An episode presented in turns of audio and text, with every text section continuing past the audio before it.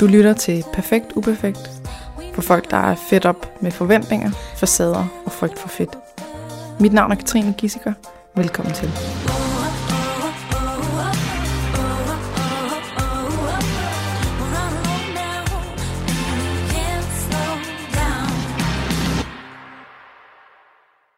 Lars, velkommen til. Tak.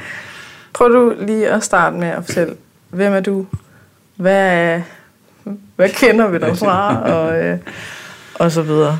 Uh, ja, hvem er jeg? Det, var, det, var, det kan vi blive hele dagen. Der er mm. mange facetter. Øh, og så skal man sige fagligt eller personligt osv.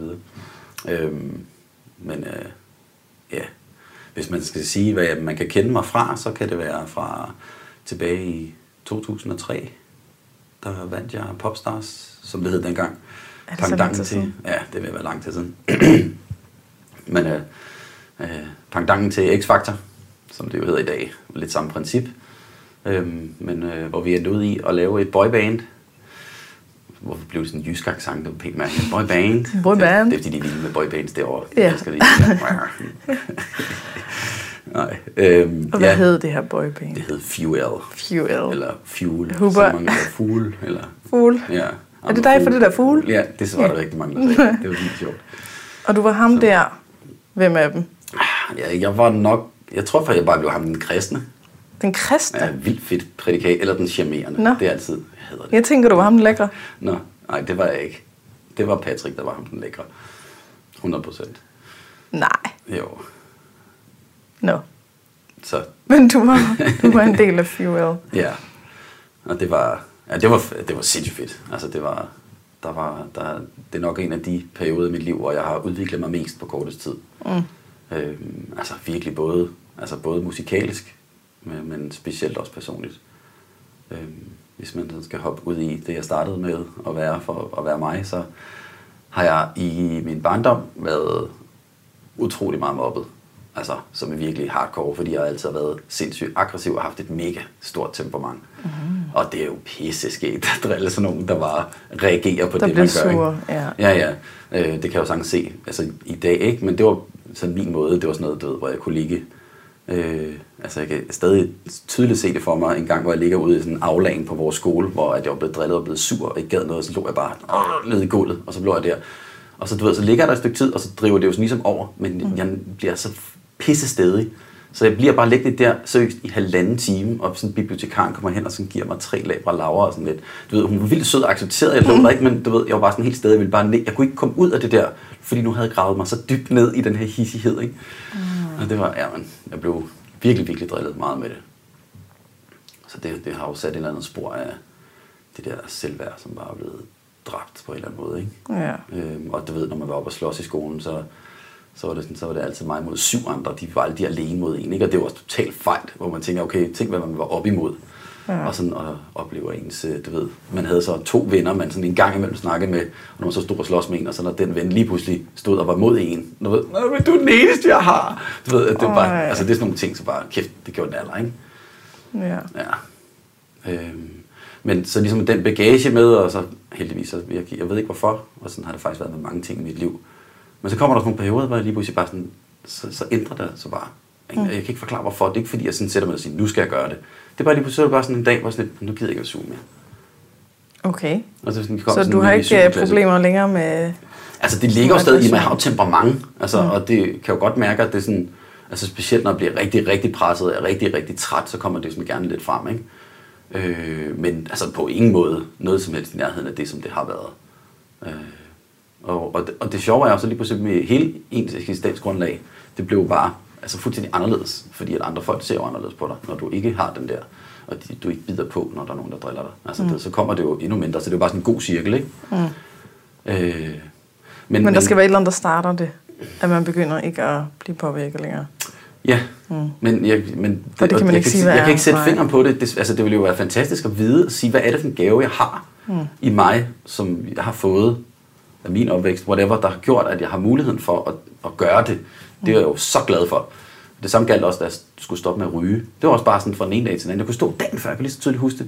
Jeg var i New York øh, sammen med min bedste ven, og vi stod der, og vi bare snakkede, kæft, er det bare, vi var i byen, og kæft, det er hyggeligt at ryge, mand. Så ved, man har prøvet sådan flere gange sådan lidt, ah, skal man stoppe med at ryge og sådan noget, ikke? Men stod det, det er faktisk fedt. Vågnede op næste morgen, gider ikke mere. Og så stoppede med at ryge. Det var så Ja, mærkeligt. og hvis man kunne lave det på flaske, Ja, altså, så ville du blive eller i pilleform, Ja. eller et eller andet, siger, at det er det her, der gør, at du lige pludselig får lyst til at lade være med at ryge. Det er det her, der gør, at du lige pludselig kan lade være med at bide på, når nogen mobber. Ja. Og det her med ikke holde fast i den der cirkel af, at det så er sjovt at mobbe, og så går de væk, og så bliver man endnu en gang bekræftet i, at man måske er noget værd, og man måske godt kan noget, og Ja. så videre. Hvis det var på pilleform, så var det mange penge værd, tror jeg. Ja, helt sikkert. Men da jeg så kom med i, i, i det der fjernsynsprogram, som jeg egentlig faktisk ikke selv meldte mig til, det var faktisk min søster. Jeg har fire søstre, så Okay. det er nok den eneste grund til, den at jeg er eneste i dag. han i øh? Ja, jeg havde faktisk en storbror, han døde, da jeg var 8. Nå, Så, og så har jeg selvfølgelig min far, så han tæller vel også lidt med. Men som fire ja. søstre, og så mig. Øh, sådan stort set det meste af min barndom. Ikke? okay.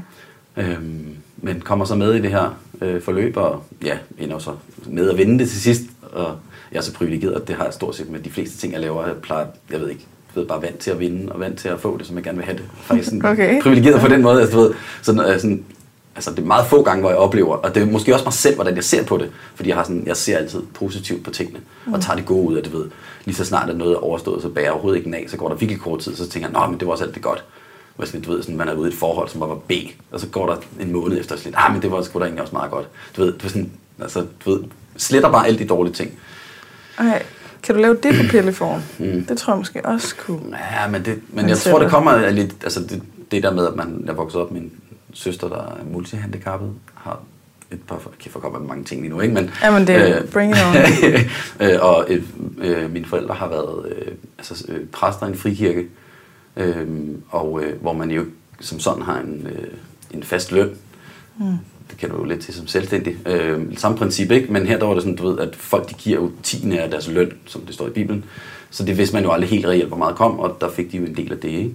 Mm. Så det har været meget usikkert, så min far har jo arbejdet ved siden af. Øh, så har vi flyttet rundt 10 steder i min barndom, så køber han en smadret lejlighed, renoverer den, han er tømmer. Øh, og så sælger vi den to år efter, ikke? Så Han er tømmer og præst. Ja. Øh, og en Det multihandicappet er søster, som min mor passer fuldtid, øh, mm. og seks børn.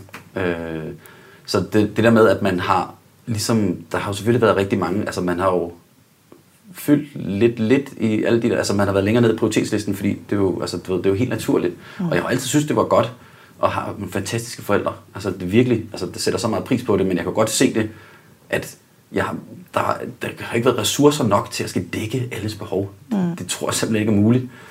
Øh, Så derfor tror jeg, man har tillagt sig, altså du ved, så de værdier, hvor man ligesom siger, at jeg skal passe ind. Det har jeg altid gjort. Jeg har været en kameleon, fordi at jeg bare skulle passe ind, uanset hvor jeg var, fordi jeg skulle ikke være til nogen byrde. Så kan være til besvær. Nej. Er det sådan en pleaser-gen, Ja, ja, helt sikkert. sørge for, hvad, hvad, kan jeg gøre her for at løfte og, øh, Ja, og hele tiden sætte sine egne behov til side? det er præcis. Ja, det tror jeg, der er mange, der kender. Ja. Desværre. Men jeg kan tydeligt se, hvor- altså, hvor det kommer fra. Ikke? Mm. Altså, det, er det synes jeg er meget rart, at man ligesom kan sætte det på den hylde et eller andet sted. Ikke? Mm. Øhm, men ja, jeg, jeg, altså, det, det har skabt det der lave selvværd, sådan alle de der barndomsting, man så kommer til det der, og så lige pludselig at skulle altså, at, altså at få lov at udvikle sig øh, på så kort tid, men også det der, alt den der anerkendelse og opmærksomhed, man så får igennem sådan et tv-program. Altså, det er jo helt abnormt. Altså, det sjove var sådan før, at jeg havde altid været sådan lidt usikker, og du ved, den der type, når man går i byen, så sådan lidt, mm, har ikke rigtig tur at gå hen til nogen, og øh, du ved, ikke den der, jeg kan ikke finde noget at lukke en aftale, vel? Altså, du ved, mm. fordi det der med, oh, angsten for, shit, hvad siger de nu, ikke? Altså, du ved, det der lave selvværd, det gør bare, det sker bare ikke, vel? Mm. Så når det er, så er det fordi, man møder en af samme principper, så har man set hinanden 17 gange, før der egentlig måske lige sker noget, ikke? Undskyld. øhm, men det sjove var jo så, efter man havde med sådan et fjernsynsprogram, ikke? Om det, ah, nu kommer jeg faktisk til at tænke på, det kan selvfølgelig godt have noget at gøre med min udstråling, men alligevel så tænker jeg også, at kæft, hvor kan kvinder også være overfladiske, fordi hold sindssygt, hvor Det er kender nemt at score. til. Det var bare så nemt at score bagefter, fordi man lige pludselig havde noget, man var noget. Mhm. Mm-hmm. Og det betyder åbenbart noget for kvinder. Mm-hmm. Og så er det sådan lidt, Nå, så fik man masser af tilbud, så er det sådan mere sådan, nej, gå nu væk, ikke? Altså, du ved, stille lige op i køen videre. Altså, det var totalt uventet, og det var totalt, altså, hvor jeg tænkte, nej, hvor er I latterlige, ikke? Altså, men det kan jo lige så godt selvfølgelig have noget at gøre med min udstråling. At man Og mænd kan selv. altså også være på samme måde. Helt jeg sikkert. Og sige. Ja. Men jeg tror bare, at det betyder noget med status. Den der mikrofon Ja. der, ja, Driller den mig? den driller lidt. Vi er, vi for første gang, så, så har jeg faktisk øh, købt sådan nogle øh, hø- høretelefoner. Hvad hedder det? Høre, hørebøffer. ting. Ja. Så du har den sådan på det ene øre, og den anden frit. Jeg har på begge ører, så jeg, for første gang kan jeg faktisk høre, når der kommer nogle lyde. Så vi er meget opmærksomme på det. Men det er godt, vi har sat på ørerne, for det er mærkeligt, hvis vi har sat den på armen og sådan noget, så det ikke virker så godt, tror jeg. Men man skal jo heller ikke altid bare gøre det, som alle andre gør. Nej. Det er jo sådan en død Nej, fisk det- følger strømmen. Ja. Sætter du dine hørebøffer på ørerne? Mm, Nå, Okay. Fint. Ej, men jeg vil gerne høre lidt mere om det der X-Factor. Øh, Popstars. Ja. Fordi Fuel, altså jeg, jeg fulgte meget med i Popstars, da det var Fuel, da det var IQ, og da det var øh, Julie Bertelsen, der blev nummer to. Det var så Jon Mhm. mm-hmm. Nørgaard, der yes. blev nummer et. Øh, og jeg kan godt huske Fuel. Mm. Kunne, hvad, det er sådan en Please Please sang. Oh, kan, du, yes. kan du lige synge lidt? Åh, oh, er du fræk. Please, please, come on, come on, baby, please, act like you need me. Nice. Den, den forhåbentlig så kan alle de uh, ikke genkende til den der strofe. Men hvad skete der der? Altså, hvad, hvad skete der efterfølgende? Fra der til du er her i dag. Uh, ja. Var det 20 år? Nej, 15. Det er, mange. det er mange. Kan du lige uh, mange. fortælle alt, hvad der skete? Øh, ja, ej, men altså, vi, altså, jeg ved ikke, om jeg skal fortælle omkring lige det med Fuel, men det var i hvert fald, bare lige det der, det var, var en fed ting, det var, eller en af de fedeste ting, det var, at vi lå fem uger som nummer et, og vi lå over øh, 50 Cent in the Club på single hitlisten, ikke? Altså, det var sådan en ting, okay, beat 50 Cent, yeah. Var, var det dengang, der var Boogie? Ja, ja, ja, det var sindssygt, det var kæmpestort. Ja, ja, det var Ej, det var et rigtig godt program. det var det. Vi sam, det er slet ikke i dag. Nej. Savner, savner sådan Fuldstændig lidt musik. vanvittigt, det er. For de unge. Vi er stadig unge, jo. Eller, jeg prøver at være det. Ja, så, så I lå nummer 5, og I var meget bedre end 50 Cent Ja, nogensinde har været. tydeligvis, Og, øhm, I hvert fald Ja. ikke uge. det Ja, toppede. det- Ja. potato på døren. ja. Og hvad skete der så? Altså, du er jo ikke med i Øh, Fuel mere, Nej, kan man sige. øhm, altså sådan for at gøre den historie, hvis vi skal gøre den kort, så handlede det om, at vi havde øh, øh, ja, Tarek i bandet, som var en af de fem medlemmer. Øh, han var ikke interesseret i at være med længere, fordi han synes ikke, at det var helt, som han gerne ville have det. Okay. Øh, så han vælger ligesom at træde ud af det, øhm, og, øh, og vi siger så, "Om, skal vi så prøve at fortsætte?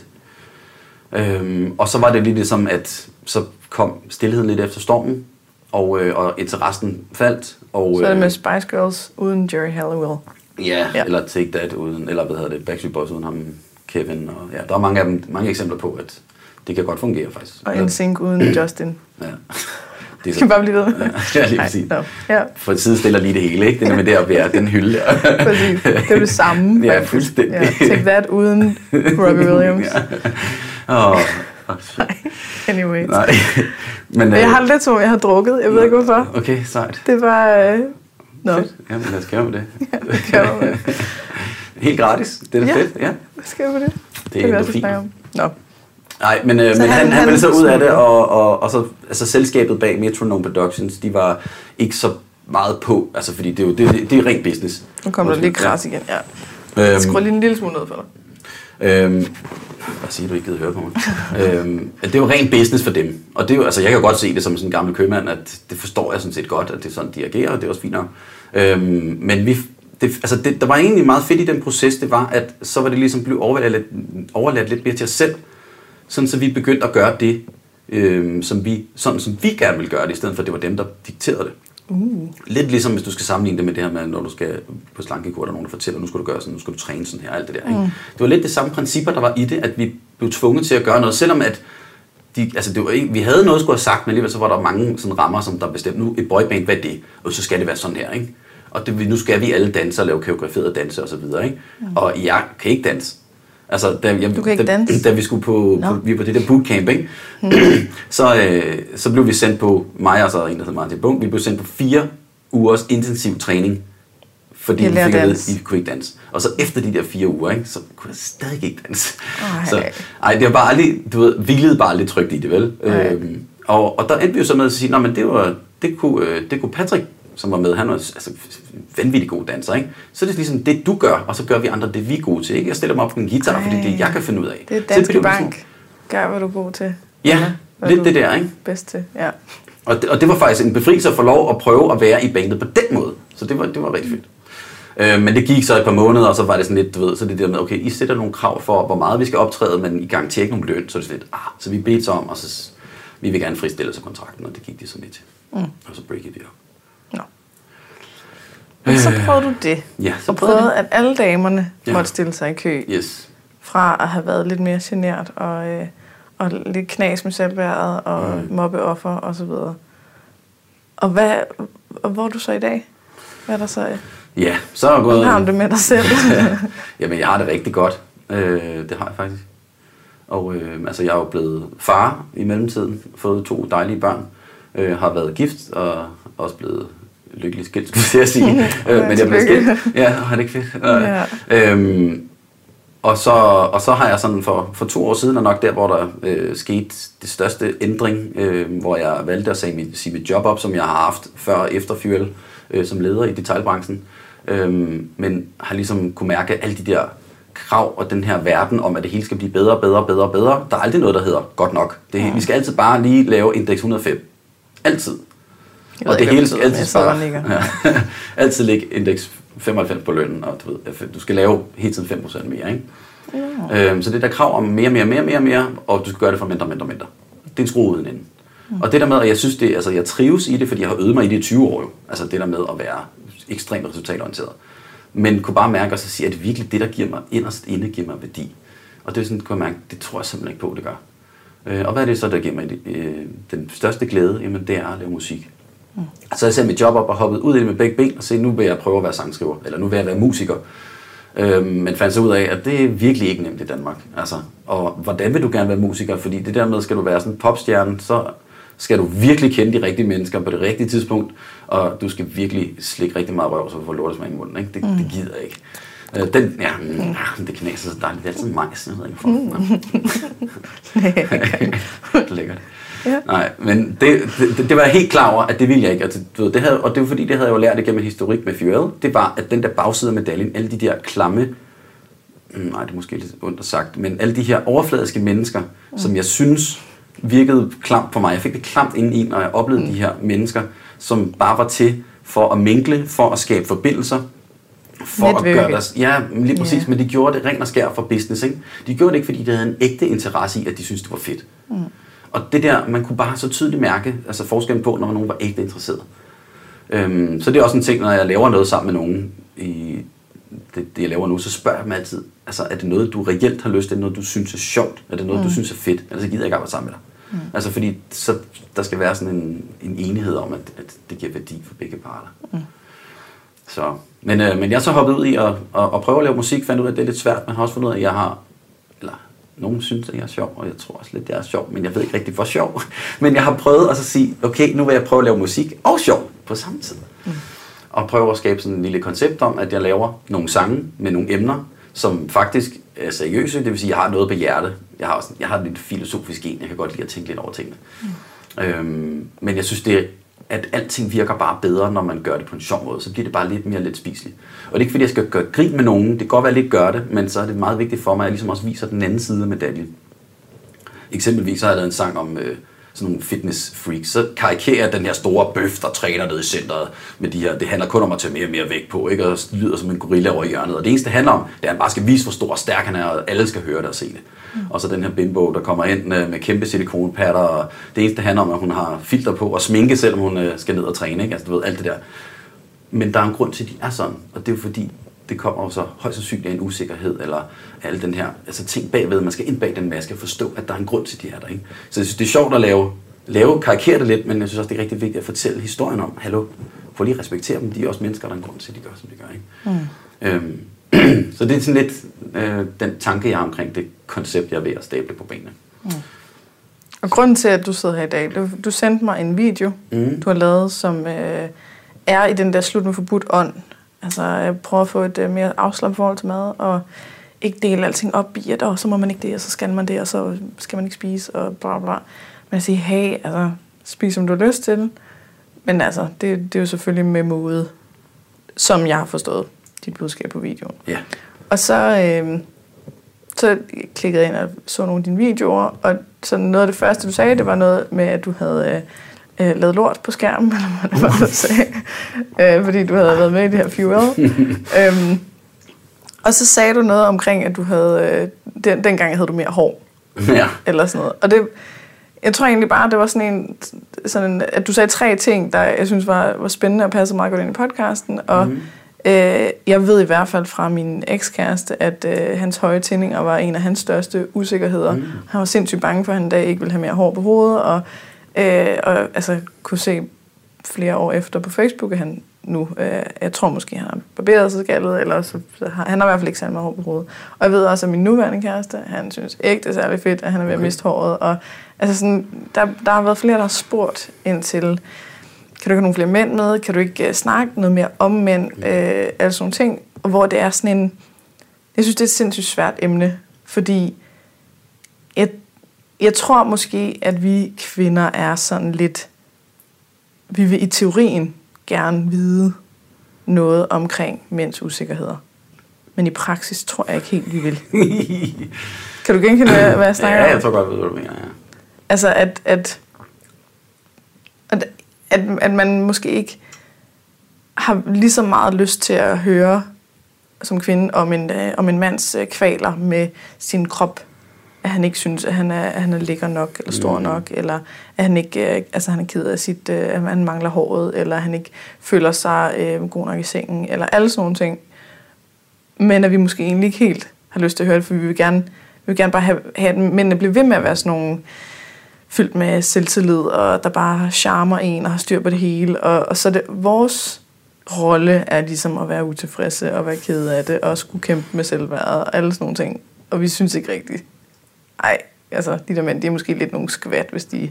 Altså sådan, jeg, jeg ser bare, jeg ved ikke selv helt, hvordan jeg har det i det, men jeg, jeg ser bare, at det kunne godt være en tendens, og så hører jeg nogle bøger og sådan noget, som også kunne vise noget af det samme i forhold til forskning og den mm. slags. Så nu vil jeg prøve at se, kan man tage hul på det her på en eller anden måde? Kan man, kan man snakke om det her? Fordi jeg tror faktisk, det er rigtig vigtigt. Ja. Så prøv lige at sige lidt om dit hår. ja. Altså, jeg tror jo, det... det Jeg spurgte, om du ville have en elastik før. Ja. Det håber jeg ikke. Jeg har virkelig svært Den var, den var tavlig. Ja. Så sagde du til håret på ryggen. ja. Det var, det var meget sjovt. Ja. Jeg ville lige have sagt røven, men det turde jeg ikke at sige. Det tog, nå, Ja, det jeg var ved at svare tilbage. Ja. Nej, nej, det er bare til røvskægget. Nå, men, nå, okay. Nå, så skulle vi ikke. Ja. Dingle Vi, og vi har aldrig mødt hinanden før, Nej. skulle lige at sige. Og vi har ikke set hinandens hår i røven. nej, altså jo, lidt. Nej, nej det har vi ikke.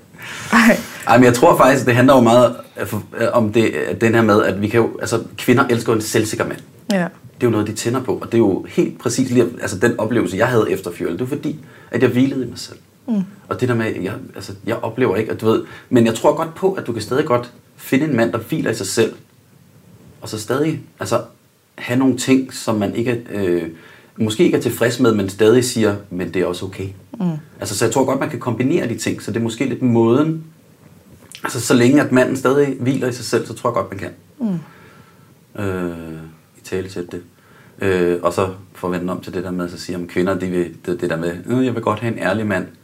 Så når de kommer og spørger, ser jeg for tyk ud den her? Ja, det vil de jo ikke vide alligevel. Du skal ikke være ærlig, din En ærlig mand. Nej, det skal lyve af helvede til. Ja. altså, man skal gerne have ærlighed på nogle områder, og ikke på andre. Mm, lige præcis. Nej, så, men altså, jeg havde faktisk, øh, lige i forhold til mit hår, så altså, jeg gik da også igennem den der fase, hvor man siger, oh shit, nu begynder du sgu at være lidt tyndt, og hvad gør jeg lige, og min øh, ekskone var frisør, og så øh, der var jo sådan, øh, nå, hvad kan vi så gøre? Nå, men så kan vi lave den her frisyr, og så kan vi lige øh, farve det lidt mørkere, fordi at så... Øh, Ser det tykkere ud? så ser, det, så ser det ud, som om det er lidt fyldigere, ikke? Du ved, og jeg var sådan lidt, okay, men man trak den bare lige lidt for langt, ved, ligesom den, der har det der hentehår, sådan lidt nogle Ja. vær, ikke? Altså, Den acceptere bevæger nu det bare. hen over ja. den isede skalle. Eller skaldet ise. Ja, og min, øh, ham øh, Patrick fra Bjørl, han har jo, han har jo fået lavet hårtransplantation, ikke? Øh, Okay. Og han er jo også ærlig omkring det. Men, og det er sådan lidt, og det er jo, altså jeg sammenligner lidt med sådan, okay, øh, får du lavet det, så er det lidt det samme som kvinder får lavet silikonepatter. Mm. Altså det er sådan lidt det der med, at man, man ændrer på noget, men hvorfor er det, du gør det? Mm. Altså jeg kan da godt savne at sætte mit hår. Jeg synes, det er fedt at kan lege med det. Jeg synes, det er fedt at kunne lave forskellige frisyrer, ligesom det er fedt at tage noget forskelligt tøj på. Mm. Men det er sådan mere den praktiske del af det. Men Og at dine børn kan lege med det. Hvis Ja. spænder i håret. Ja, ja, min datter, hun vil elske at lave alt muligt crap med det. Ja. Øh, men øh, så må jeg jo tage en ryg på. Ja. Det, så er kan ikke lege at lidt med gøre. det og lave noget andet. Så den, øh, men den fase gik jeg igennem, og det, altså, og det gjorde jo lidt ondt, fordi man havde sat lidt sin identitet i det på en eller anden måde. Mm. Øh, også fordi, at jeg havde lidt samme syre som Jon øh, fra Popstar, sjovt nok, øh, at blev kaldt det lidt en gang med i hvert fald. Og det blev bare sådan lidt et, et varemærke, eller sådan lidt, du ved, det var det, jeg havde, ikke? Det blev mm. meget synligt. Så det gjorde også ondt at give slip i det, tror jeg. Mm. Øh, og har der også overvejet, om jeg også skulle have fået flyttet noget hår fra nakken om i panden. Altså. Mm. Men der tænker jeg bare længere og sige, okay, når det andet så begynder at falde af, så kommer det sgu til at se mærkeligt ud. Så skal jeg lade ja. en mere, så bliver jeg sådan skruet ind, det gider jeg ikke. Nej. Du ved, så sådan tanken om det, men det er bare sådan, der er så langt fra tanke til handling nogle gange, ikke? Mm. Heldigvis. Jo, men jeg har det samme med, at jeg egentlig gerne vil fjerne en tatovering. Mm. Fordi jeg synes, det er, det er kikset og pinligt, og det er sådan en meget stor øh, tatovering af tre store svaler på min arm. Ja. Og det, den er bare den er bare meget tydelig. Og jeg fik den en gang, hvor jeg skulle spille smart. Okay. Jonah Juice, ikke? Men du ved, der er bare så langt til handling, fordi jeg ved, at det gør fucking ondt, og jeg ved, at det er, koster mange penge, og mm. det er besværligt, og altså, jeg ved ikke, om det bliver pænt, og jeg var sådan, okay, så må jeg ligesom leve med, at det er, det, det, det, er, den, det er det valg, jeg tog dengang. Ja. Og så i dag, så når min arm det længere og længere, så, så flyver ja. fuglene, ja. og så kan man lave sjov med det, ikke? Vinder, ja. ja. Så jeg, jeg, men jeg forstår godt det der med, at man kan lave noget om til, at det bliver pænere. Men gider man det? Ja. Vil man det? Og der, vi skal nok også sige, at der er heller ikke noget galt i at få lavet om, ligesom du siger med, mm. med altså, den mand, der gerne vil være rigtig stor, og den kvinde, der gerne vil være rigtig tynd, og alle sådan nogle ting. Ja. Og have silikonbryster, det er der jo heller ikke noget galt med, men man gør det jo for at få det bedre. Så man gør det for at, at føle sig mere sikker ja. og rolig, og at man kan være sig selv selvom det, den er lidt... Om, er det så sig selv eller ej, hvis det er fake? Og, ja, ja men det er sådan en helt diskussion i sig selv. Ja. Den, den har jeg haft mange gange med mange. Det er virkelig skægt. Ja. Er det god? Ja. Men nej, dem er der ikke noget galt med, men det handler om, hvorfor man gør det, ikke? Altså, det er jo, ja. det er jo den, der ligesom er essensen af det, tænker jeg. Ja. Og nu, nu har jeg har aldrig snakket med en mand, som inden har du aldrig snakket med en mand? Nej. okay. Så det er første gang, ja, jeg er jomfru okay, øh, i at snakke. Ja. Øh, jeg har aldrig snakket med en mand, som... Ej, undskyld. Jeg, jeg kan godt høre den puffer, den der mikrofon. Undskyld, nu sidder jeg stille. Jeg har aldrig snakket med en mand, som inden for de første par minutter, af at man optager en podcast, siger, jeg blev mobbet i skolen. Nej. Så kan du ikke fortælle lidt om det? Ja, men øh, det var, ja, det var altså, noget af det er jo sådan blurry, ikke? Øh, jeg tror nok, det der står mig klarest, det, det her med også med, altså det var så langt nede, så jeg havde selvmordstanker. Mm. Altså, virkelig, altså, jeg havde ikke lyst til at leve mere. Jeg vidste ikke, hvad jeg skulle gøre af det. Og jeg kan ikke, altså det er så blurry, så jeg kan ikke helt høre, huske præcis, hvad der egentlig er sket, men jeg har en følelse af i dag, at jeg fik ikke den hjælp, jeg skulle have. Mm. Altså den der med, at jeg følte virkelig, at jeg stod alene. Og nu, no offense til dig, mor eller far. Men altså, du ved, det kunne godt være, at de har været der, men jeg, jeg, jeg, jeg har i hvert fald fortrængt det. Mm. Øh, jeg kan huske en lille episode, hvor jeg kan huske, jeg tror, jeg faktisk sagde det til min mor, hvor jeg sad på sådan, du ved, det der med, man kan bare tydeligt se situationen for sig. Ikke? Jeg sad mm. på en trappe og sad med min mor, sad med armen rundt om mig, og, og jeg har også råbt det. Altså, du ved, og det, når jeg, det var faktisk, øh, min storebror døde, da jeg var 8, og så tror jeg, øh, jeg ved ikke, om det var et år efter. Det var ikke så, i hvert fald ikke så lang tid efter. Og så var der sådan på et eller andet tidspunkt, hvor jeg blev virkelig gal på mine forældre. Ikke? Og så råbte jeg bare, så gider jeg ikke at leve mere. For ligesom at kalde dem op? Eller sådan ringe ja, dem op og sige, nu, nu skal der gøres ikke? Eller hvad ja. det nu var. Ikke? Men jeg kan bare så tydeligt huske, hvordan min mor, hun blev altså virkelig sur og skuffet over det der. Og det var på min fars vej, fordi det kunne jeg simpelthen ikke tillade mig over for min far. Okay, måske ikke lige den reaktion, man havde håbet på, det hvis det er et skridt om hjælp. Og så, jeg skulle, så det eneste det handlede om, at jeg skulle ind og sige undskyld til min far, fordi jeg havde sagt det der, og jeg havde... Altså, du havde været til besvær. Ja, eller jeg havde, været, jeg havde trådt over, du ved, gjort noget, som var ondt for min far. Ikke? Mm. Altså, hun, min mor er en sindssyg pleaser. Altså, så det handlede om, at hun, altså, du ved, hun, hun respekterer andres grænser, eller hvad hun forventer af andres grænser. Ikke? Så det var det, det handlede om. Jeg er ret sikker okay. Men, der Men da I sad der på trappen, sag, sagde du noget til hende om noget, der var sket? Øh, Jamen, jeg kan bare huske, at der var noget, havde været noget episode i skolen. Ikke? Øh, kan du huske hvilken? Nej, det, det er ikke sådan Nej. helt specifikt. Men jeg kan huske den der følelse af at sidde der og fortælle det til min mor, og alligevel ikke føle, at jeg fik ikke rigtig nogen hjælp. Altså, du ved, det, var ikke, det gjorde ikke nogen forskel, at jeg fortalte hende det. Mm. Det, tror, det var ret hårdt. Ja, så man måske prøver at tage sig mod til at rent faktisk at sige det her højt. Mm. Men så får man ikke hjælp, når man Nej. så egentlig har sagt. Eller, jeg, jeg, jeg kan ikke huske følelsen af, at jeg fik hjælp i hvert fald. Altså, det, er jo, det er jo lidt den oplevede. nu er det jo mange år siden, ikke? Så, Ja. øhm, Men var det sådan fysisk vold, eller var det øh, bagtaleri, eller var det øh, du ved, drilleri omkring, at du fik taget dine ting, eller der blev lagt øh, en hundlort i tasken, eller du ved hvad? Ej, Det var meget psykisk mobning, ikke? Altså den der med, altså direkte også sådan, altså drillet med, at jeg var lille. Altså jeg var ikke særlig høj. Jeg var altså ikke den mindste i klassen, men jeg blev stadig drillet. Du ved, jeg var meget faktuelt. Sådan, Jeg er jo ikke den mindste, så det kunne du ikke drille mig med. Men det gjorde de alligevel, og så blev jeg dobbelt så sur over det. Fordi Ja. det var noget, der ikke var sandt. Og du ved, altså, altså, det gjorde det kun sjovere for dem, ikke? Altså, det var totalt åndssvagt. Altså det, ja. Så din størrelse, ja. og hvad var der ellers? Øh, og så, så var det mit temperament, som, som, altså, som ligesom var udfaldet for, at... Øh, Men blev du drillet med Mm. mm. dit temperament, eller blev du drillet med noget, mm. de vidste triggede dit temperament? Jeg kan også huske, at jeg blev også vildt meget drillet med en gang, så, så jeg kunne godt lige rende rundt og kigge i skraldespanden, ret mærkeligt. Øhm, så fandt jeg engang sådan et bip-bip-spil. Jeg ved ikke, om du kan huske dem, sådan nogle...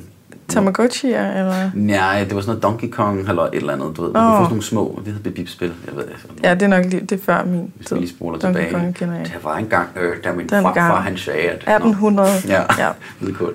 ja. Men det har jeg fundet sådan noget, og så var der en eller anden over i skolen, og så havde jeg fortalt om, jeg havde fundet den her i en container. Mm. Og det var, ikke, det var som sådan ikke noget galt, det blev jeg ikke drillet med, men jeg blev drillet med, at jeg kom til at sige, at det var en computer. Og jeg var sikker på, at jeg ikke havde sagt, at det var en computer. Men han blev ved med at sige, at jeg havde fundet en computer i en container, og det kunne man ikke. Ah, Det sådan nogle så ting, blev du vred over, at det ikke var faktuelt? Ja, igen, det, jeg tror, det er det, det handler om hele tiden. At, du ved, Det er uretfærdighedsfølelsen. Ja, yes, jeg har altid haft rigtig travlt med, at alting skal være retfærdigt. Ja. Ja. Det har jeg stadigvæk. Så, Jamen det, jeg kan jo, det er fordi, jeg, jeg, jeg kender det jo kun fra, øh, fra, fra mit eget liv. Eller sådan. Jeg, jeg synes, jeg var den eneste, der blev mobbet. Det kan godt være, at jeg ikke har været det. mm-hmm. Men det er sådan, der, hver gang man, man møder folk, som siger, at de er blevet mobbet, vi kan alle sammen blive enige om, at det er fucking nederen, og du ved, alle er blevet mobbet. Der er, ikke, der er aldrig nogen, der sådan, jeg har virkelig mobbet meget, da jeg var lille. Altså sådan, det er der aldrig nogen, der siger, vel? Så tænker jeg, okay, men alle bare, hvis alle er blevet mobbet, der, må ligesom, der er et eller andet, der ikke går op. ja. Øhm, men det er svært at forestille sig, hvordan det var, fordi det kan være så mange forskellige ting. Og Ja. øhm, jeg kan huske, at jeg... Altså sådan, når, når du fortæller det der med at have øh, fundet noget i en skraldespand, og så at det der med at, at lede efter ting i en skraldespand, at det er, sådan, det er forkert, eller at det er noget folk sådan, øh, hvad er det for noget. Jeg kan huske en gang, at jeg øh, havde ikke fået klippet negle eller sådan noget, og så tog jeg en saks og begyndte at klippe min negle, og så var der bare en af de der piger, der bare sådan, altså sådan skreg, eller altså sådan virkelig kom et eller andet udråb omkring sådan, ad, hvad fanden er du laver? Og jeg kan bare huske, hvordan at det, jeg, jeg, jeg fattede overhovedet ikke, hvad der var galt. Det er jo en saks, jeg klipper negle. Altså sådan, det, jeg ved ikke, om det så var normalt derhjemme, eller jeg, kan- jeg kan ikke huske det.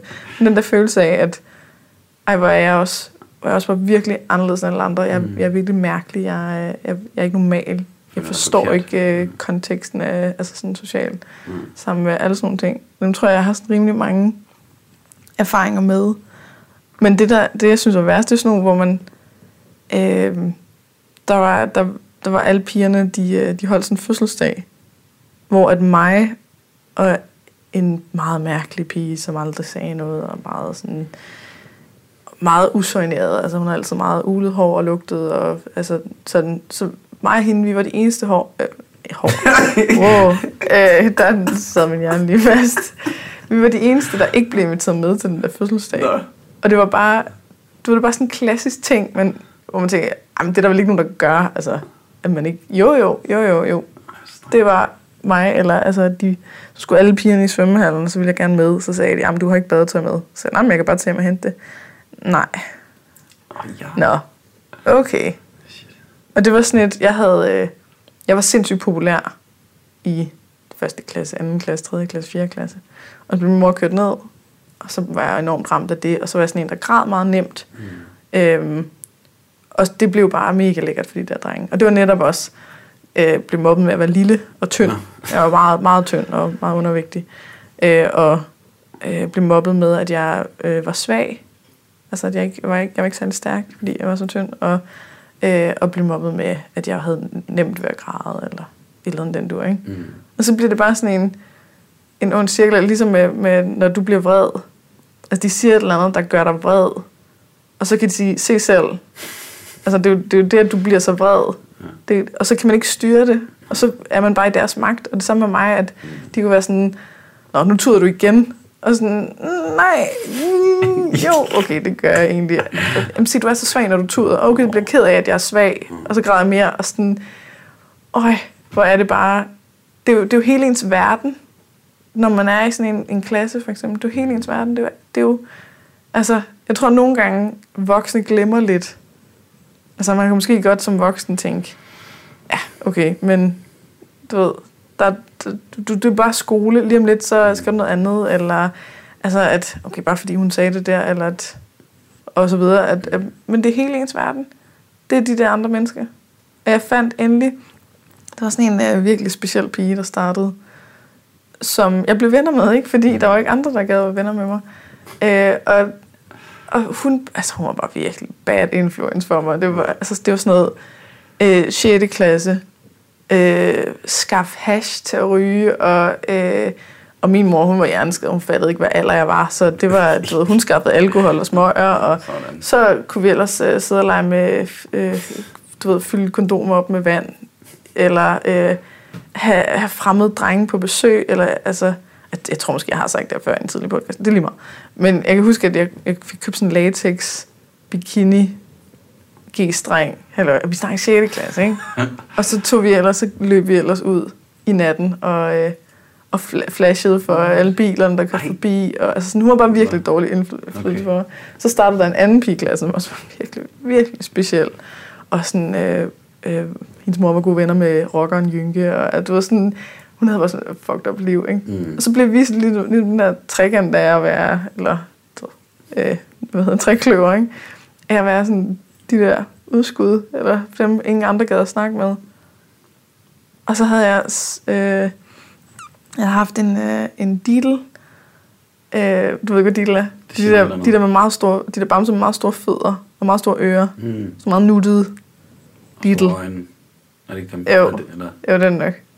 Ja, jeg kan ikke helt huske. Men øh, så havde jeg, jeg havde en Diddle sparegris, og så havde jeg bare brugt rigtig lang tid på at, øh, at samle 2.000 mønter. Altså sådan mønter fra år 2000. Nå, Så du ved, så jeg havde altså sådan brugt, jeg tror et halvt år på det, eller eller havde samlet 2.000 kroner i de der, hvor det kun var 10 og 20 og 5 og sådan noget i 2000. Og så stjal de min taske og smadrede min Diddle sparegris og brugte pengene på slik i netto. nej. Og så da det blev opdaget, så fik jeg jo pengene tilbage i sædler. Var sådan, det er ligegyldigt. Åh. Ja. Der tror jeg aldrig, jeg har følt mig mere alene, fordi nu havde jeg endelig mine venner, og så buttfuckede de mig bare for sindssygt. Ja, det er noget lort, det der mobning. Jeg synes, at vi skal stoppe det. og jeg havde faktisk også troet, at man ikke gjorde det som voksen. Og Men så det bliver jeg klogere. grad, ja. Hold nu kæft. Ja, ja, ja. Det er, det er sådan noget, der, øh, der fortsætter overalt nærmest. Det, Ja, ja, og man, typisk netop, så sidder man fast i den rolle der, altså når man er vokset op med det, så, så find, fordi du tilpasser dig efter det, du kender til jo. Altså det der er tryk, selvom det er noget lort, så er det jo stadig tryk, du kender til det. Præcis. Så, så, så finder man nogle fællesskaber, hvor man ligesom, "Hov, nu kan jeg fortsætte, altså ligesom med kæresteforholdet, ikke? så finder Mm. man en partner, der minder om det lort, man havde før, ikke? fordi Ja, det kender man det kender man. Og så jeg tror jeg altså, det er også der med venner, altså lidt det samme, ikke? Du fylder ligesom i den skål, hvad det er, der mangler, Ja. så jeg kan blive ved med at være, som det plejer at være. Ja. Og det kan også, hvis man så gerne vil bryde ud af nogle forskellige mønstre, Mm. øh, så kan det være rigtig svært, fordi at nu er man ligesom, nu har man fået den ide- identitet som hende der, der er et eller andet, ikke? Ja. Så for mig, det har været sådan noget med, at jeg altid er kommet for sent.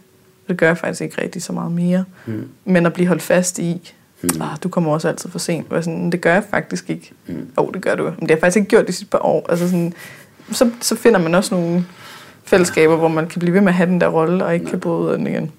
Og der er det svært at bryde ud af den, netop fordi, at de andre fortsætter med at være, som de er.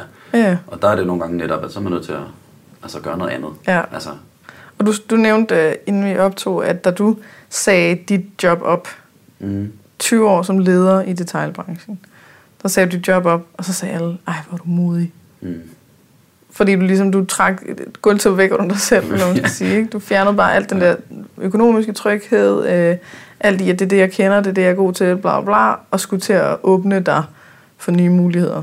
Og det kræver mod. Og det kræver, at man, at man rent faktisk tør og øh, blande kortene, Mm.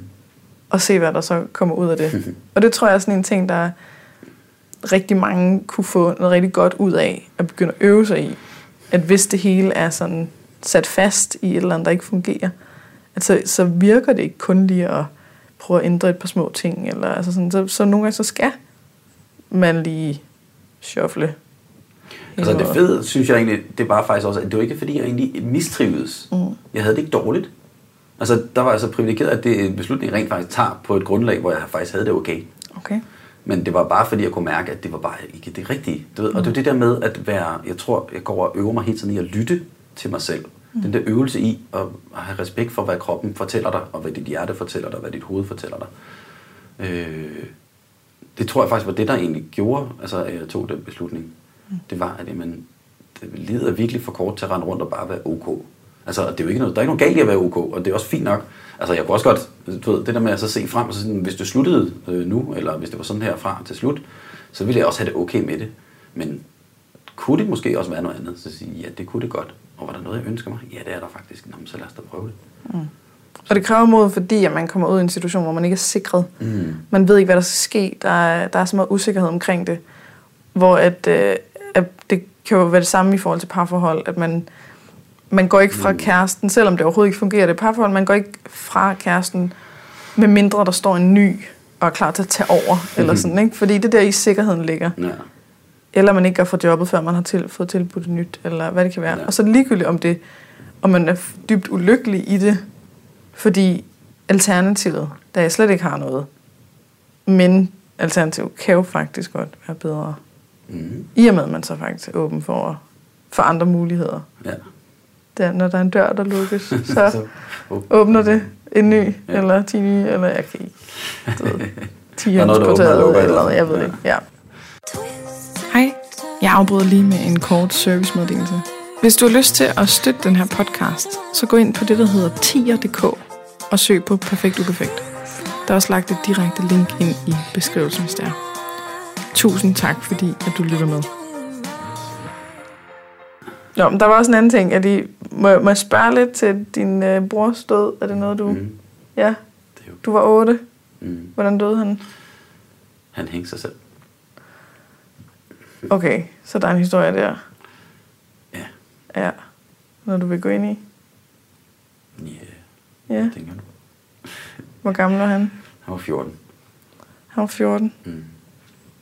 Og hvad, altså, nu øh, kender jeg kun fra sådan noget selvmord og hænge sig selv og sådan noget fra Mm. min øh, chefs kæreste hang sig selv, Okay. hvor det så var hans barn, der fandt ham.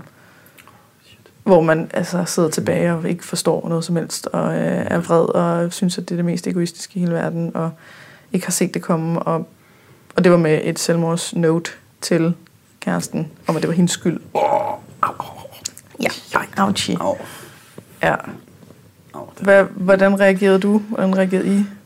Var Altså- der noget, der i opløbet? Ja, men altså, han har jo, han var en meget sådan, øh, en rod, ikke? Mm. Sådan en, der rendte rundt og malede graffiti og øh, rendte rundt og stjælte dametasker og hæve bluser ned på damerne for at se deres patter. Du ved, sådan noget, lavede sådan noget, du ved, sådan noget latterligt balladeagtigt, ikke?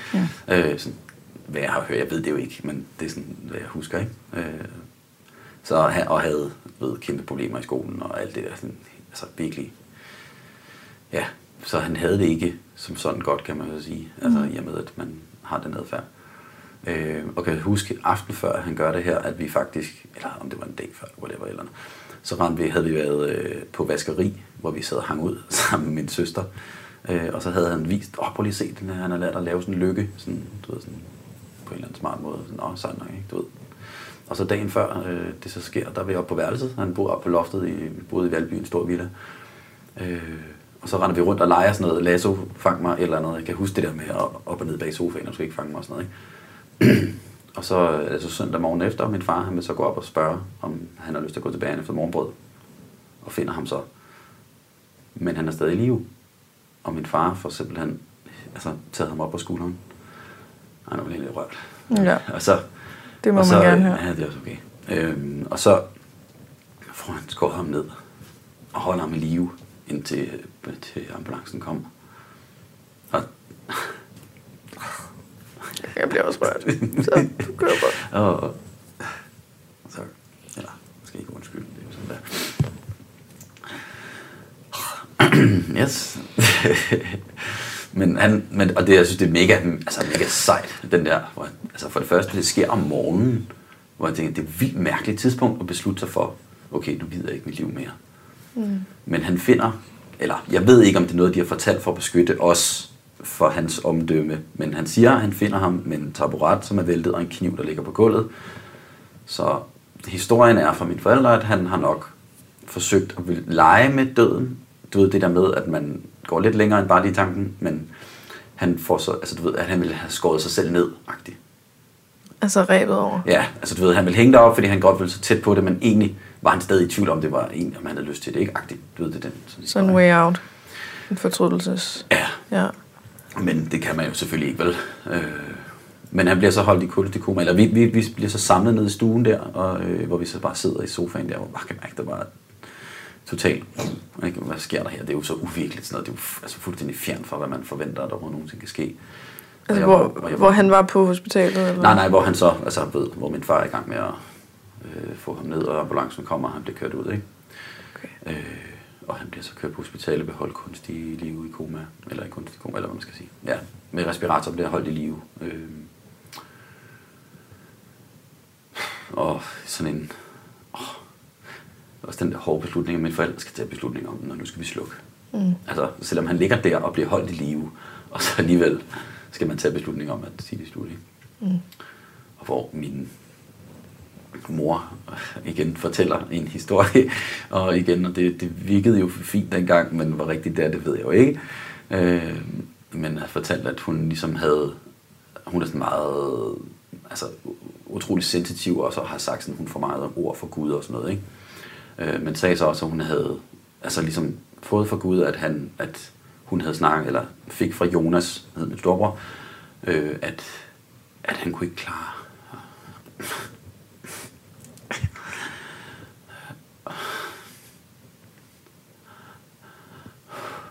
at komme tilbage. Så derfor var det okay. Og han havde det godt.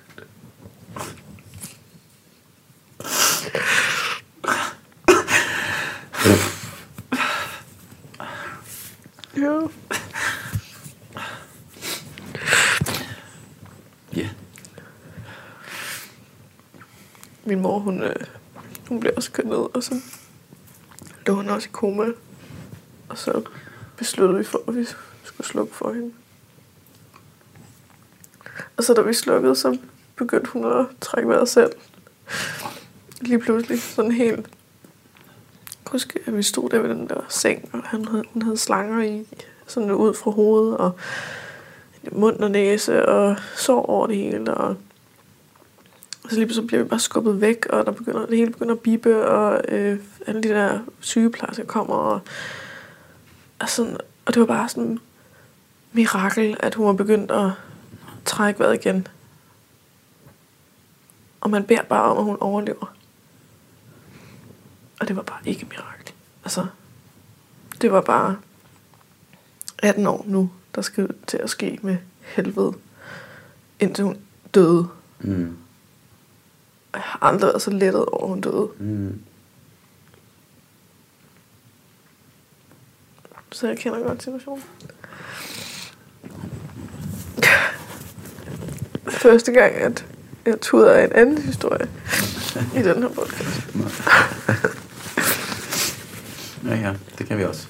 Og kan du huske tiden efter? Altså, jeg kan huske, at det er nok det værste ved det. Altså, for det første, jeg var, følte mig allerede helt alene i verden, fordi jeg blev, altså, altså, jeg blev mobbet, ikke? Og han var ligesom min eneste ven.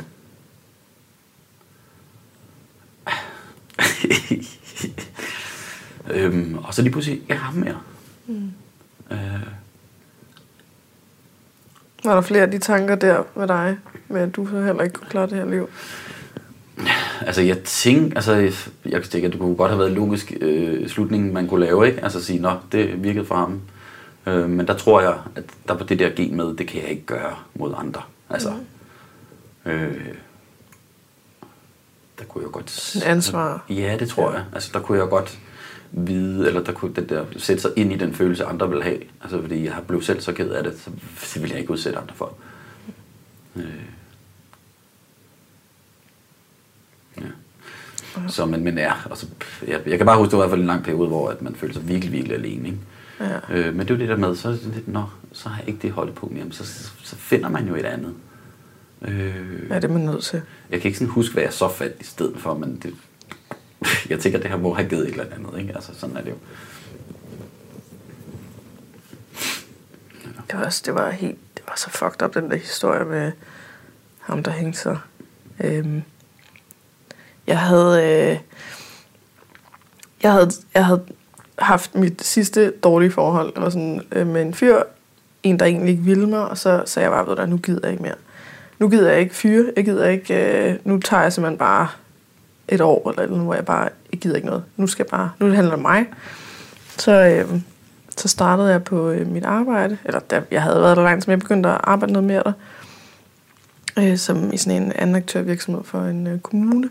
Så jeg arbejdede med stressramte Mm. borgere, og så skulle vi holde sådan en julefrokost, hvor at jeg skulle, øh, jeg skulle møde nogle af de andre. Og så var der, der var to fyre med. Den ene var chefens kæreste, og den anden, den anden var øh, en fyr, som, eller mænd var det, øh, altså ja, øh, var en eller anden, jeg ikke vidste, hvem var, som, som jeg skulle til at arbejde sammen med. Og den der aften, den gik bare på, at vi... Okay, det, nu siger jeg lige noget, der er sådan helt voldsomt, okay? Okay. øh, inden vi starter med maden, så, så og det er, en, det er en lang historie, jeg skal nok nå til min pointe med den, ikke? Men da vi, da vi starter med maden, så øh, vi starter med snaps, og så siger jeg for sjov, skal vi lege, jeg har aldrig. Og øh, du ved, det er ikke... altså, det var ikke, det var, jeg mente det ikke. Men så, så hende, der sidder ved siden af mig, hun er psykolog, og så starter hun ud med at sige, ja, okay, jeg har aldrig øhm, fistet en kvinde op til anden ringmuskel. What? Ringmuskel. eller sådan. Og jeg var bare, jeg blev helt sådan mundlam. Og så var, så var aftenen ligesom sat, Ja. at det er det. Og så næste var sådan noget, nej, men jeg har aldrig dyrket tantra foran 100 mennesker. Og, du ved, så den kørte bare, ikke? Og, og det, det, var, det var så mærkelig en situation. Og jeg, ham der, den nye fyr, ham blev jeg bare totalt forelsket i den der aften. Og, øhm, og min far arbejdede også i virksomheden, så han var med til den her julefrokost. Nå. Og, og øh, chefen var også med. Og chefen, hun drak ikke, fordi hun var chauffør. Og så øh, hendes kæreste blev ved med at hælde øh, spiritus op til mig, når jeg ikke kiggede. Og det så hun godt, og det så min far godt.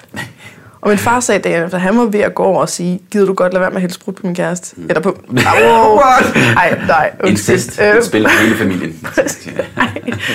ej, men, altså på min datter, ikke? Men, men jeg kunne bare mærke hendes, øh, min chefs blik, altså fordi at ham der kæresten, han begyndte at være sådan lidt interesseret i mig. Og det var, ej, det var så mærkelig en situation. Og så, øh, så kan jeg huske, at, at jeg sådan, du ved, ham, ham kæresten, han sad og så fortalte mig alt muligt om, hvor stolt han var af hende, min chef, og viste billeder af, at de at fiske og alle sådan nogle ting. Og øh, jeg gik over og fortalte hende det, fordi jeg var sådan, hallo, jeg er ikke ved at stjæle din kæreste, og øh, ikke? Ja. Og så, øh, så mig og ham der den nye, vi, vi sådan gik ret tit ud og røg, hvor vi sådan, det var bare sådan en hed fløjt, at vi skulle stå helt tæt ved hinanden og ryge, fordi det var så koldt, og jamen, så kunne lige låne hans jakke, og et eller andet, ikke? Og så ham der, altså min chefs kæreste, blev sådan, øhm, blev med at gå ud til os, hver gang vi skulle ud og ryge, for at være sådan, hallo, altså ham her den nye, han havde en kæreste. Mm. Så han var sådan, hallo, du skal ikke gøre noget, fordi du har en kæreste, og du ved, det var bare så mærkelig en situation. Irriterende. Og, øhm, og så efterfølgende, så øh, inden vi havde haft et møde inden, okay, det, jeg, jeg har ikke lige styr på Det øh, gør du, ved, tidslinjen her. Men det var sådan, jeg havde gået rundt og tænkt, okay, jeg gider ikke det der med fyre. Og så kommer der en mand, som, hvor jeg skulle holde et møde med min chef, og så en eller anden mand, og så en, altså en, en dame. Hvor jeg bare tænker, uh, der er et eller andet over ham her manden. Shit, han er spændende. Han er... Og jeg, jeg følte bare, at han flyttede, og jeg var sådan helt... Og så fandt jeg ud af, at det var min chefs kæreste. Så, nå, nå, okay, øh, han er ikke noget for mig. Nå. Og så kom den her julefrokost, og så øh, efterfølgende, så det næste, vi får at vide om ham, det er, at han har hængt sig. Hvor det er bare sådan... Nej. Altså sådan... what?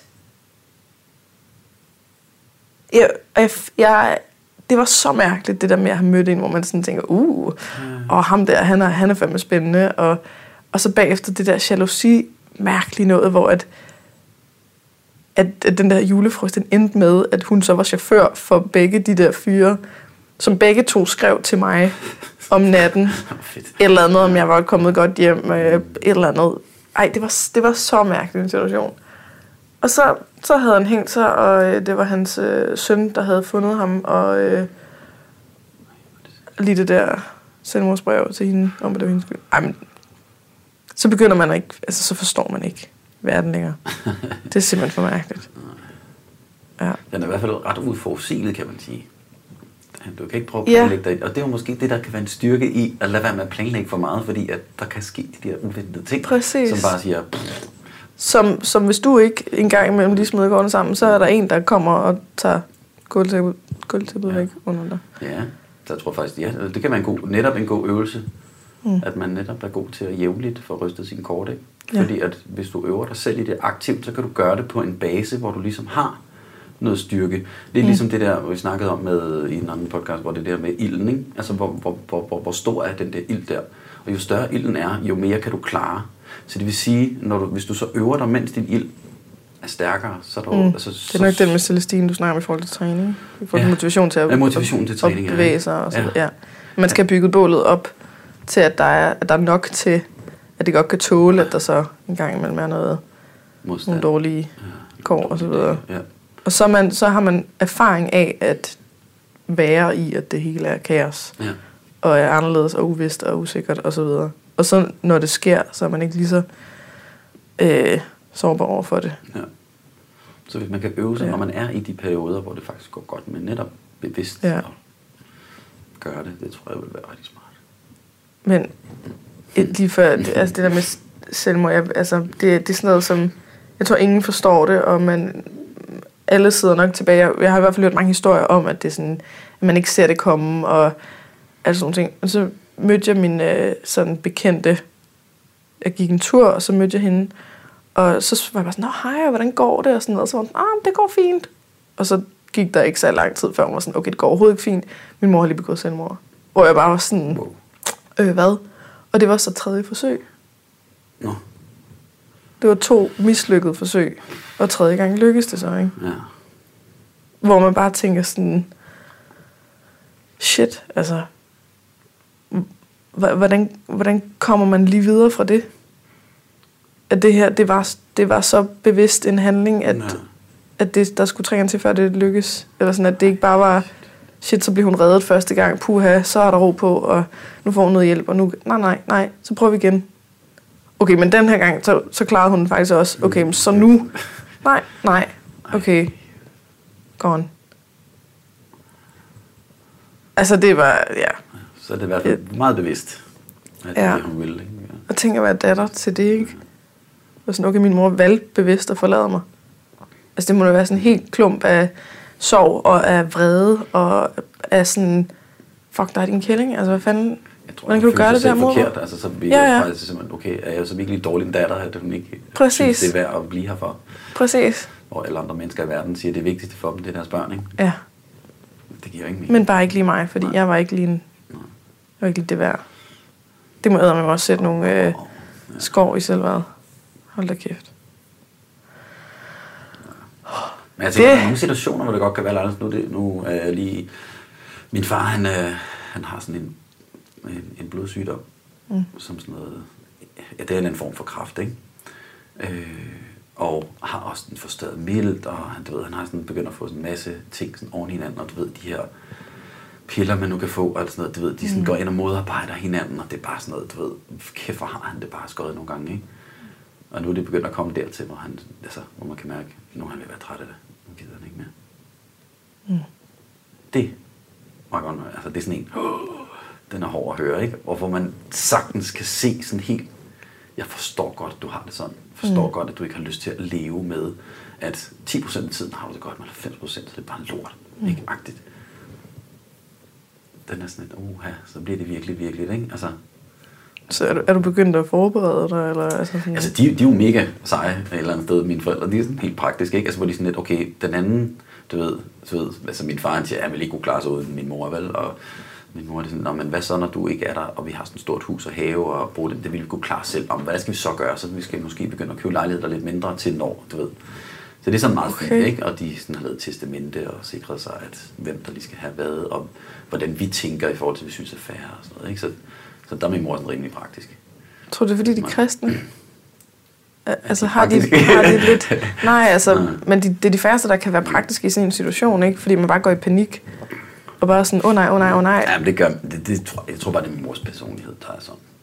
Det, hun har altid været sådan en, der bare graver ned i noget. Så, Ja, okay. så, men for det Jeg tænkte, det kunne godt være, hvis man var præst, at man havde et, Mm, et andet forhold til døden, at man, altså hvis man føler sig sikker på, at der er noget andet, og øh, at der måske er en himmel, eller der er... ja, jeg tror ikke, de er bange for at dø på den måde. Altså, det tror jeg, de har en rimelig trøst i, ikke? Det er jeg da ret sikker på.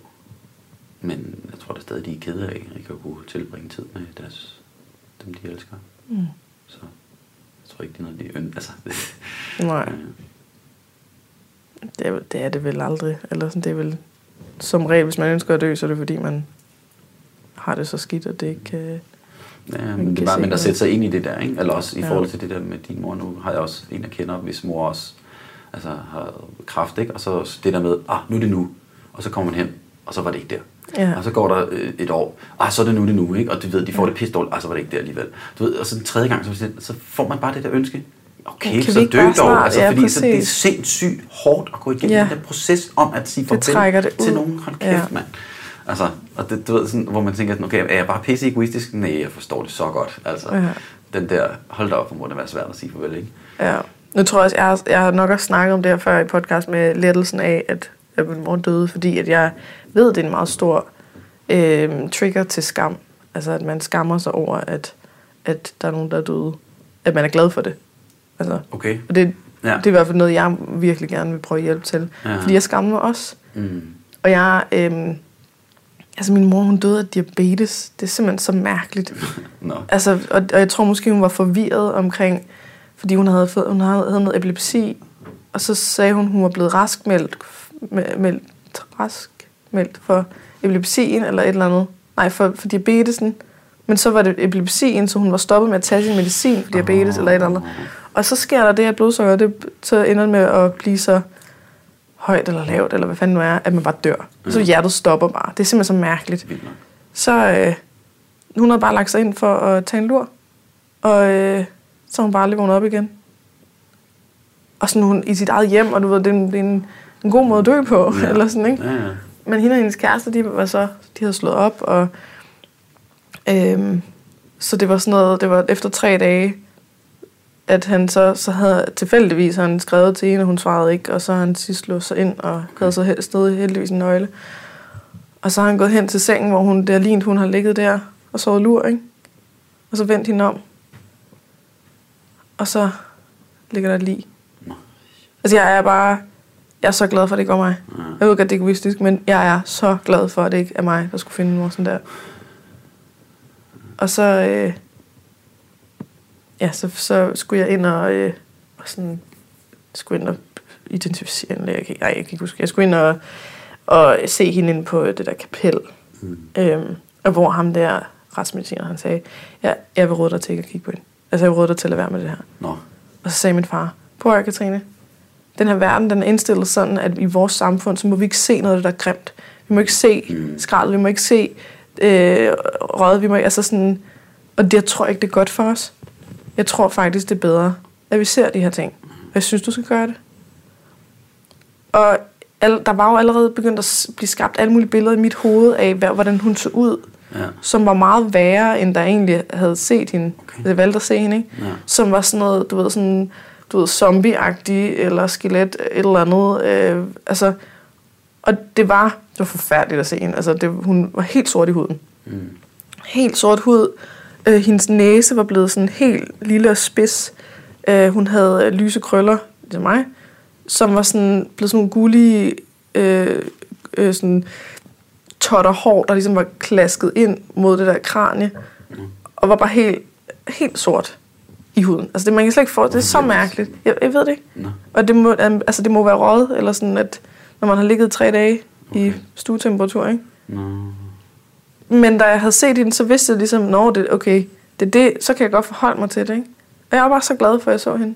Mm. For det er ikke noget, der haunter mig i dag. Okay. Det er ikke noget, hvor jeg skal forestille mig, åh, fordi at, det var, det var vidderligt sidste chance, ikke? Ja. Og så, så bagefter, så skød jeg bare som sådan en korkprop, der havde været under vandet, og så bare, der blev bare frigivet så meget energi, hvilket er grund til, at jeg er her i dag. Altså sådan med livsstilshus og øh, karriere og alle sådan nogle ting. Men jeg kan huske, at jeg boede sammen med mine to roomies. Jeg havde været til sådan en salsa-aften, hvor jeg bare for første gang i mit liv havde givet slip under sådan en salsa-dans. Det var sådan en, en øh, 55-årig mand, som er vildt sød og var vildt god til at lede. Og han var sådan, hey, hey, hallo, slap lige af. Jeg, jeg leder dig, jeg fører dig. Og så til sidst, så havde der, der var kommet sådan en hurtig sang lige pludselig, så vi skulle danse dobbelt tempo. Og så lukkede jeg øjnene, og så førte han mig bare rundt, og så dansede vi to danse i højt tempo med lukkede øjne. Jeg har aldrig oplevet så stor ekstase, uden at være påvirket af et eller andet andet, ikke? Og, og der var jeg sådan, for første gang i mange, mange år, der følte jeg, jeg var faktisk, jeg havde en dag, hvor jeg var lykkelig. Nå. Og så bagefter så ringede min roomies og sagde, at politiet er her. Jeg så kom hjem med det samme. Så kom jeg hjem. Så var der to betjente, som sagde, din mor død. Nå. Og for mig var det jo ikke sørgeligt.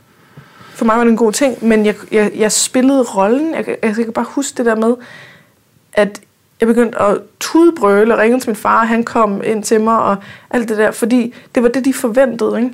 Der stod sådan to be- betjente, og så mine to roomies, som alle fire står der og forventer en datter, der har mistet sin mor. Altså når du at tænke, altså når du er bevidst om det, da du står der, eller er det noget, du efter Det er sådan noget efter rationalisering. Okay, nå, jeg tænkte lige. Okay. Fordi jeg blev ikke, altså jeg var ikke ked af det over at miste hende. Jeg var jo glad. Fordi jeg havde været 18 år med den her skal, der lignede min mor, men ikke var min mor. Mm-hmm. Og som var hjerneskadet. Og der var så mange problemer, og der var så meget dårlig samvittighed, og der var så meget øh, lort. Det her, det var afslutningen. Det, som, som skulle have sket dengang. Men som lige blev trukket i 18 år. Altså, hvor jeg bare mange gange som barn har sagt, hvorfor kunne hun ikke bare være død? Hvorfor kunne hun ikke bare være død? Hvorfor skal det være sådan her?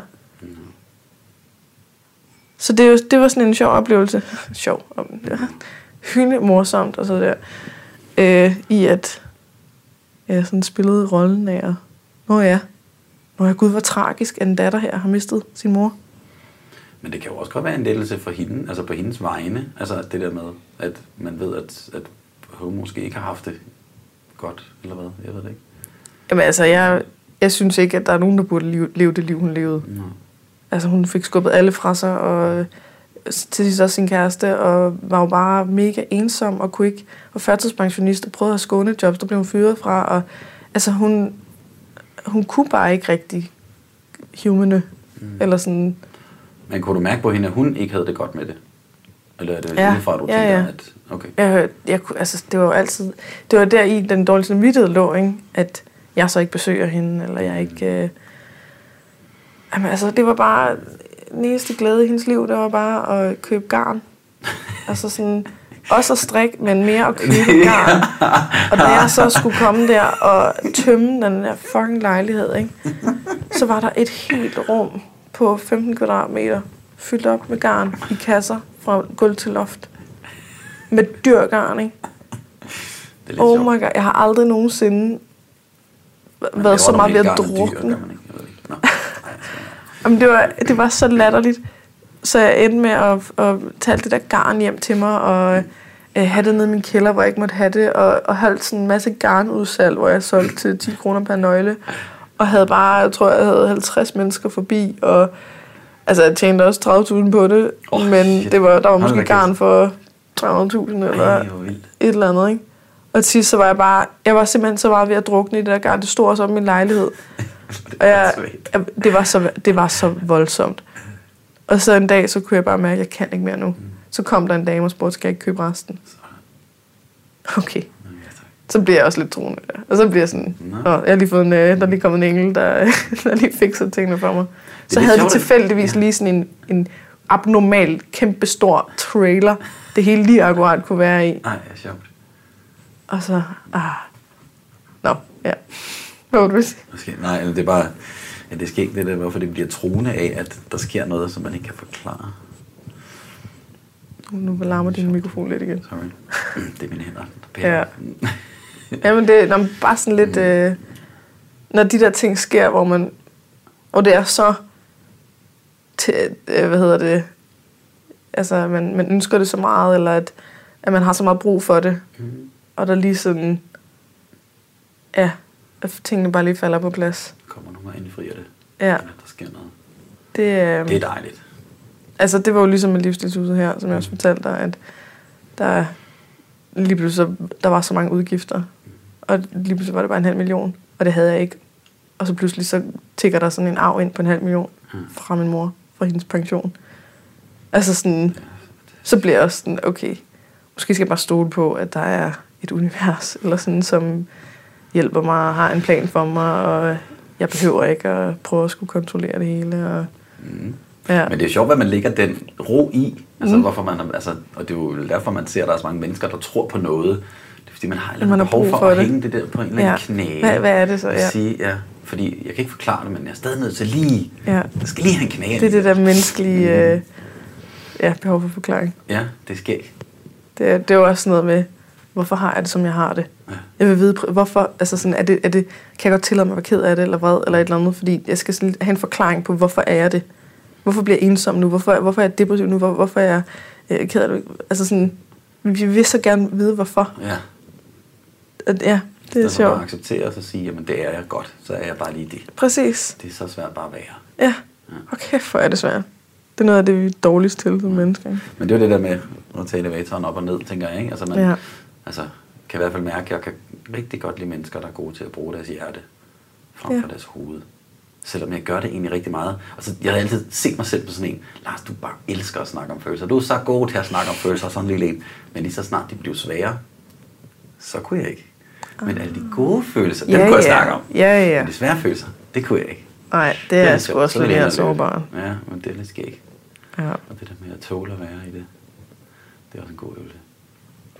At øve sig i at kunne tåle det ubehag, der kommer, Ja. sådan så det ikke bliver farligt. Ja, Det er jo det, vi arbejder med i følelsesmæssig spisning og sådan noget. Det er jo, at man tør at blive det, ja. som føles rigtig farligt og ubehageligt og alt muligt, men man så får nye oplevelser af, at man kan godt klare det. Ja. Det gik over. Jeg, jeg kunne faktisk, det blev faktisk opløst af, at jeg bare gav mig selv lov til at have det helvedes til, eller at bare græde ud, eller du ved, rase ud, whatever. Ja, der er noget, jeg havde faktisk en, en nu de her datinghistorier er du ret glad for jo. mm. men det var så ikke en date, men jeg var i byen. Og så var jeg ind på Hongkong klokken, du ved, det er der, du går hen, når alt andet er lukket, Ja. nede i Nyhavn. Øhm, og øh, jeg tror, at klokken var, altså det var begyndt at blive lys, så jeg tror, den var 5, halv 6 eller sådan noget. Det var ret sent om det, ikke? Øhm, og øh, står sammen med en, en del af de andre der. Og jeg tror faktisk, at Hongkong lukkede der, så det var så sent. Hold da ikke? kæft. Øh, og så stod vi deroppe nogle stykker, øh, og der står jeg så og snakker med en eller anden, øh, jeg husker det som om hun var en rigtig pæn pige, meget tiltrækkende, og det var noget øh, lige, jeg godt kunne. Og så sad vi på trappestenen og snakkede, og så, så begyndte jeg bare at græde. Aha. Og jeg begyndte ikke bare at græde, men jeg stod og Mm. Og jeg græd, jeg, altså jeg husker det, det følelsen af, at jeg stod og græd i halvanden time. Ja. I'm not fucking kidding you. Det var føltes virkelig, virkelig, virkelig længe. Og jeg, jeg, altså, det var ikke sådan noget, hvor jeg var sådan noget, jeg stod også seriøst og var smadret af grin over, at jeg græd. Så jeg stod og græd og grinte, græd Åh, og grinte, nej. græd og grinte. Og det var sådan helt, du ved, den der, ligesom om, at der var en eller anden, der pff, eksploderede ind i det, yeah. ud, ikke? Og jeg kan ikke huske, hvor det kom fra. Nej. Og, hvad det kom, og det var sådan, kom helt ud af det blå, så det var to, to røven på mig, ikke? Men hende, hun, altså, hun, hun rummede det, hun stod der gennem det hele, og jeg stod bare og blev med at græde ved hende. Og hvor jeg tænkte, okay, det her, det er bare, hvis hun kan klare det her, så er det bare så, Så fantastisk, klarer ikke? Og, ja. og det er sådan lidt, hørte aldrig fra hende igen. Men det var, det var, det var det der med, men jeg, du ved, det er bare det der med, at jeg turde og lade mig selv at give slip. Du ved, jeg stod bare der og sådan, nej, det kan jeg virkelig det her. Jo, det kan jeg godt, fordi jeg kan godt lide det. Det var Ja. så mærkeligt. Og så oplever man faktisk, at det kan være meget rart. Det var sindssygt rart. Det var den Altså, fedeste fornemmelse. Ja. Lige pludselig, altså, Det var man kan nærmest lette, fordi der er 5 Ja. kilo mindre Det var øh, det. på skuldrene. Altså det var, ja. Det tror jeg er ret vigtigt, at alle får der, altså sådan, finder deres go-to-måde til at opleve det der. Mm.